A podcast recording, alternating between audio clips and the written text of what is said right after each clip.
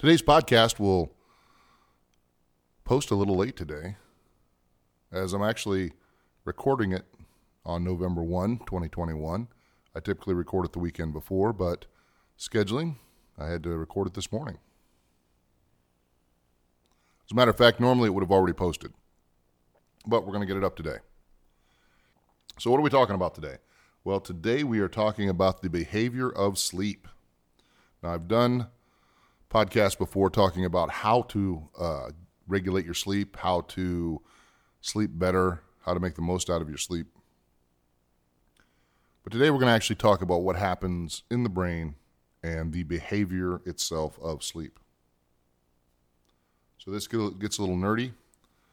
I uh, hope you uh, hope you like what we have to talk about. So that's the first thing that we need to talk about is the behavior of sleep. Sleep is a behavior. You're not unconscious when you sleep. A lot of people believe that once you go to sleep, you're unconscious, but not so. This is an actual human behavior, and it is considered necessary for the brain. There are a couple studies out there that I found interesting because I thought for most of my life that the body needed sleep. Well, the studies show that the body does need rest, but it's not the same as needing sleep. The brain needs sleep. The brain requires it to function properly. And when we sleep, there's a lot that goes on in our brain. So it's not like our brain is shut down, it's just in a different state of activity. So having said sleep is behavior, we are motivated to find a uh, warm place that is comfortable and usually dark to sleep when we get tired. Part of the warm, the idea of it being warm, is that our body temperature drops when we sleep. It's part of the process. Now, most people will be familiar with one of the stages of sleep. However, there are a total of four, at least as um, the American Academy of Sleep Medicine categorizes, categorizes them. And that's something I think is pretty interesting, is that there is an uh, American Academy of Sleep Medicine, which means that sleep is important enough that there are people who dedicate their entire careers to studying and understanding in infinite detail what happens when we sleep, the importance of it. They're still trying to figure some stuff out, but they know a lot of stuff. They know a lot of stuff. So let's talk about the stages of sleep. There are three stages that are considered non-R E M, and then there is the R E M stage of sleep. R E M, of course, stands for rapid eye movement. That's what most people uh, talk about, because it is associated with dreaming.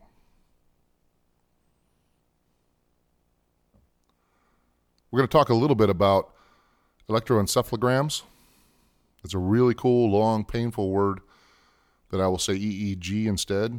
And E E G is basically measuring brain frequencies. What frequency, what wave of frequency is your brain releasing during different activities uh, and different behaviors?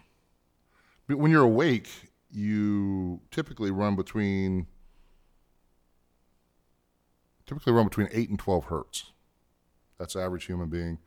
eight to twelve hertz, you get uh, measured when you're just awake and doing your thing. And the things I read, they didn't go into detail, but I'm sure if you're doing different activities, you're at different frequencies within that range. I have read articles that say that range Uh, moves depending on your mood and your emotional state. So let's talk about these stages. Stage one is transition from sleep, or from wakeness to sleep. So when you're awake and you're transitioning into sleep, that's stage one. It doesn't last that long. But typically, the E E G will read three point five to seven point five hertz. It's called theta activity. And your neocortex Uh, neurons start firing in more synchronous modes. Uh, in other words, they start to synchronize as you're moving towards sleep. This is where you'll have a, a hypnic jerk, or a, you know, when, a lot of people have experienced when they're falling asleep and all of a sudden they jerk themselves awake. and some people report a sense of falling. When I was younger, this was constant for me almost every night, but I didn't have a sense of falling. What would happen is I would fall asleep, and I would jerk awake because I was trying to catch a basketball. I don't know why, but for some reason, I would have this image of catch of a basketball being thrown to me, and I would jerk awake trying to catch it. And that's the kind of thing we're talking about. Um, in that transition, that's uh,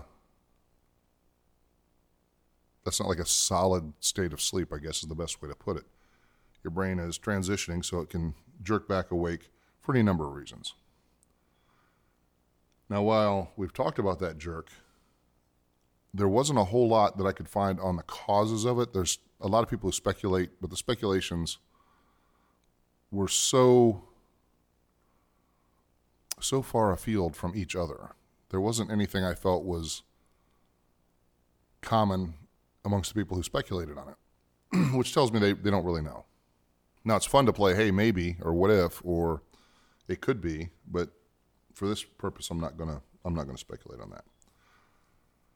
Now, the second stage of sleep, second stage of sleep is pretty interesting because a lot of people, there's been a lot of reports when people are woken up from stage two of people not believing they were asleep. Often people think that they were awake in stage two. And I find this interesting because I know that for myself and a number of my friends that I've talked to about sleep, when I was having trouble sleeping and I was trying to figure out how to sleep, we would say, oh, I didn't sleep all night. I was awake the whole night. But the probability is that we were just in stage two sleep. Typically someone who is awoke, typically someone who is awakened from stage two will have an idea, or they were thinking about, think they were thinking about something. And it's more like they were holding an idea in their brain. And it might even just have been of being awake, which is kind of kind of a terrible thing, really. If you're laying there thinking that you're awake, even though you're actually in stage two sleep, that's that's kind of terrible. That's kind of terrible. Now, there's a lot of important stuff that starts to happen, though, in, in, in stage two.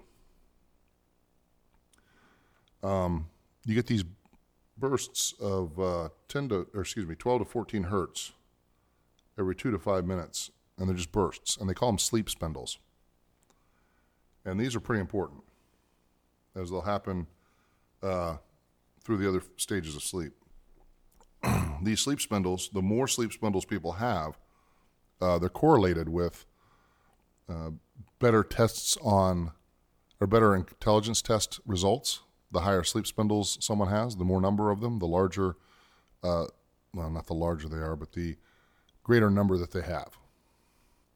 Which kind of makes sense because the research, the research shows that they believe this is part of where you are actually consolidating memory. We know that memory is consolidated during sleep. However, they believe that these sleep spindles are where the brain is actually doing that. There's also what's called a K-complex during stage two. Now, the sleep spindles may happen in other stages. The K-complex only happens in stage two. They, they happen both spontaneously and in response to unexpected noise, which is interesting because they don't really have a reason that it happens when there's an unexpected noise, but they can map it to someone sleeping. They may have K-complexes popping up in stage two, and if they introduce a, an unexpected noise, like a, a, a falling sound, you know, drop something on the floor or, or a thump, then a K-complex will jump in to the E E G at that time. Now, this is also, the K-complex also uh, have isolated periods of neural inhibition. Right, so basically what they do is they they they block neural activity during this time. Um, and they precede the delta waves. And delta waves are where we hit our deepest levels of sleep. Now, a lot of people believe that R E M is the deepest level of sleep, and you are mistaken. Well, according to the studies. There's still a few, um, it seems there's still a few arguments that R E M is a deeper sleep, but it doesn't make sense when you hear what goes on in these stages. Because in stage three, you have your delta activity. Now this is where your frequent, you know, the E E G shows less than three point five hertz. These are very slow, low-speed brain waves. So this is this is really commonly accepted as the deepest level of sleep. And this makes sense because if you're awoken from stage three sleep, which most of us have, at least as a kid, been awoken from this stage three, then you're disoriented, you're groggy, it's hard to focus, it's hard to head, it's hard to get your head back in the game. It takes a, a minute. I know my days in the Navy, I got awoken from stage three a few times, and it was hard to orient myself. Sometimes it's hard to figure out where you're at. Um, it, it's just, that is where you're at your deepest point, and that's where you get your real, real rest. And then you move into rapid eye movement, which is the R E M sleep. When you go into R E M sleep, you enter a state of paralysis, so your body doesn't react to the dreams that you're having. At least that's what it's understood to be, because R E M sleep is associated with dreaming. If you're awoken from R E M sleep, you will most likely, even if you don't remember the dream, you will report that you were dreaming, although you don't recall what. What I, what I personally find even more interesting is that during your dream, um, your O two consumption and your cerebral activity are super high. Again, this may tie into memory consolidation. It may tie into any number of other things. Uh, coping mechanisms, they, they don't really have a lot of good, solid data that agrees, although there's lots of speculation as why we need to dream. There's also some speculation as to why some of us remember dreams or more of our dreams than others. And, so, and some people don't remember any dreams. They know they were dreaming, but they don't remember any. I personally remember some of my dreams, um, although not all of them. There is also speculation that we dream in black and white, while others argue that we do dream in color. I don't know, because for me, there are specific dreams that I specifically remember colors. My specific dreams, specific colors, yeah. There are dreams that I remember specific colors, outstanding, and it may be something that's, you know, post-dream, I don't know. But I do remember colors from specific dreams. Where you process visual imagery is highly active during R E M sleep. Now, your the actual nerves that carry visual information are not. So this is similar to hallucination, is the is the easiest way to put it, during your R E M sleep. What I found was also interesting is that although R E M states are directly linked to sleeping, there are some dream states, some activity that happens not, they say it doesn't happen all the time, and they say it doesn't happen to everybody, but there are cases where in your deepest sleep, there is some dream like activity, very similar to the R E M sleep for some people. And in those cases, it's not all the time necessarily either. While dreaming is mainly R E M, there is in that stage three the possibility of having some dreams. Again, this goes back to the mystery of the brain. The brain itself, as much as we know about it, has a lot of mystery left in it because it just isn't that cut and dry, and from person to person, there are there are enough unique minor variances that it's not like saying, "Hey, you know, your bicep pulls the the forearm up when it contracts." We know this. We know that when a bicep on your arm contracts, it pulls the forearm towards the body. The brain's not that that simple or cut and dry. Now, If we, if you've done any research or you read anything about brain traumatic brain injuries, it's really interesting too, because the brain will hijack other areas that it considers less important to redevelop the ability to do other things. So there have been people who have who have had massive brain damage that have uh, been able to basically rewire their brain through therapy and regain some skills they've lost. So within that, when the brain goes to sleep and it's reprocessing, the when it's processing, I should say, the the dreams and the memories of the day, I'm not surprised if it's not exactly the same from person to person. And so that makes me wonder, too. I mean, if we want to, we talk about the science of it and what we know. But I remember as a kid thinking that there might be, you know, this other plane that you attend when you're in your deepest sleep, right? And that, that whole concept of being someplace other than where we are. Like some of my dreams would just be me going to another place. And that kind of ties into that lucid dreaming where people Uh, can actually interact with their dreams and and have some influence on what happens while they're dreaming. And I think they even, if I remember right, it might have been, was it the first Freddy Krueger movie? Where, no, I think it was it was one later, I think. I don't know. Anyway, one of the Nightmare on Elm Street movies, uh, lucid dreaming was how they got Freddy by learning how to become dream warriors. Kind of taking that concept of lucid dreaming to that whole next level. Oh, no, there's there's one other thing that I found interesting about R E M sleep. And that is that uh, the average person may have genital reactions that are not based on uh, arousal. And they don't really know why that is. There's no explanation for it. It just is, which I thought was rather odd and interesting. That for, um, now we all know as growing up that you can have dreams that are spicy dreams, exciting dreams, and those are different than what I'm talking about now.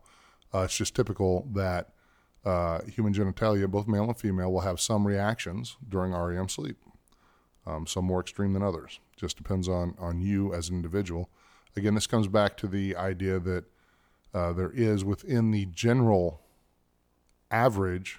Um, each of us is an individual, and the spe- specificity of how we as an individual react within that range. And maybe that's something else I should point out, that in general, and I probably should point this out more often, everything that we talk about when we look at studies and when we look at statistics, all of that is based on, quote, averages, end quote. When we look at studies, it's all based on averages. It's all statistical. We know that within statistics, uh, a large sample size of people, majority of them are going to fall into a- an area that covers roughly sixty-five to seventy percent of the population for any given study. It's just the way it breaks out if you have a large sample size. And you want the large sample size to find out what the average really is. Now, having an average doesn't mean that everyone falls within that range. Something as simple as, um, you know, delta activity, you know, it's below three point five hertz.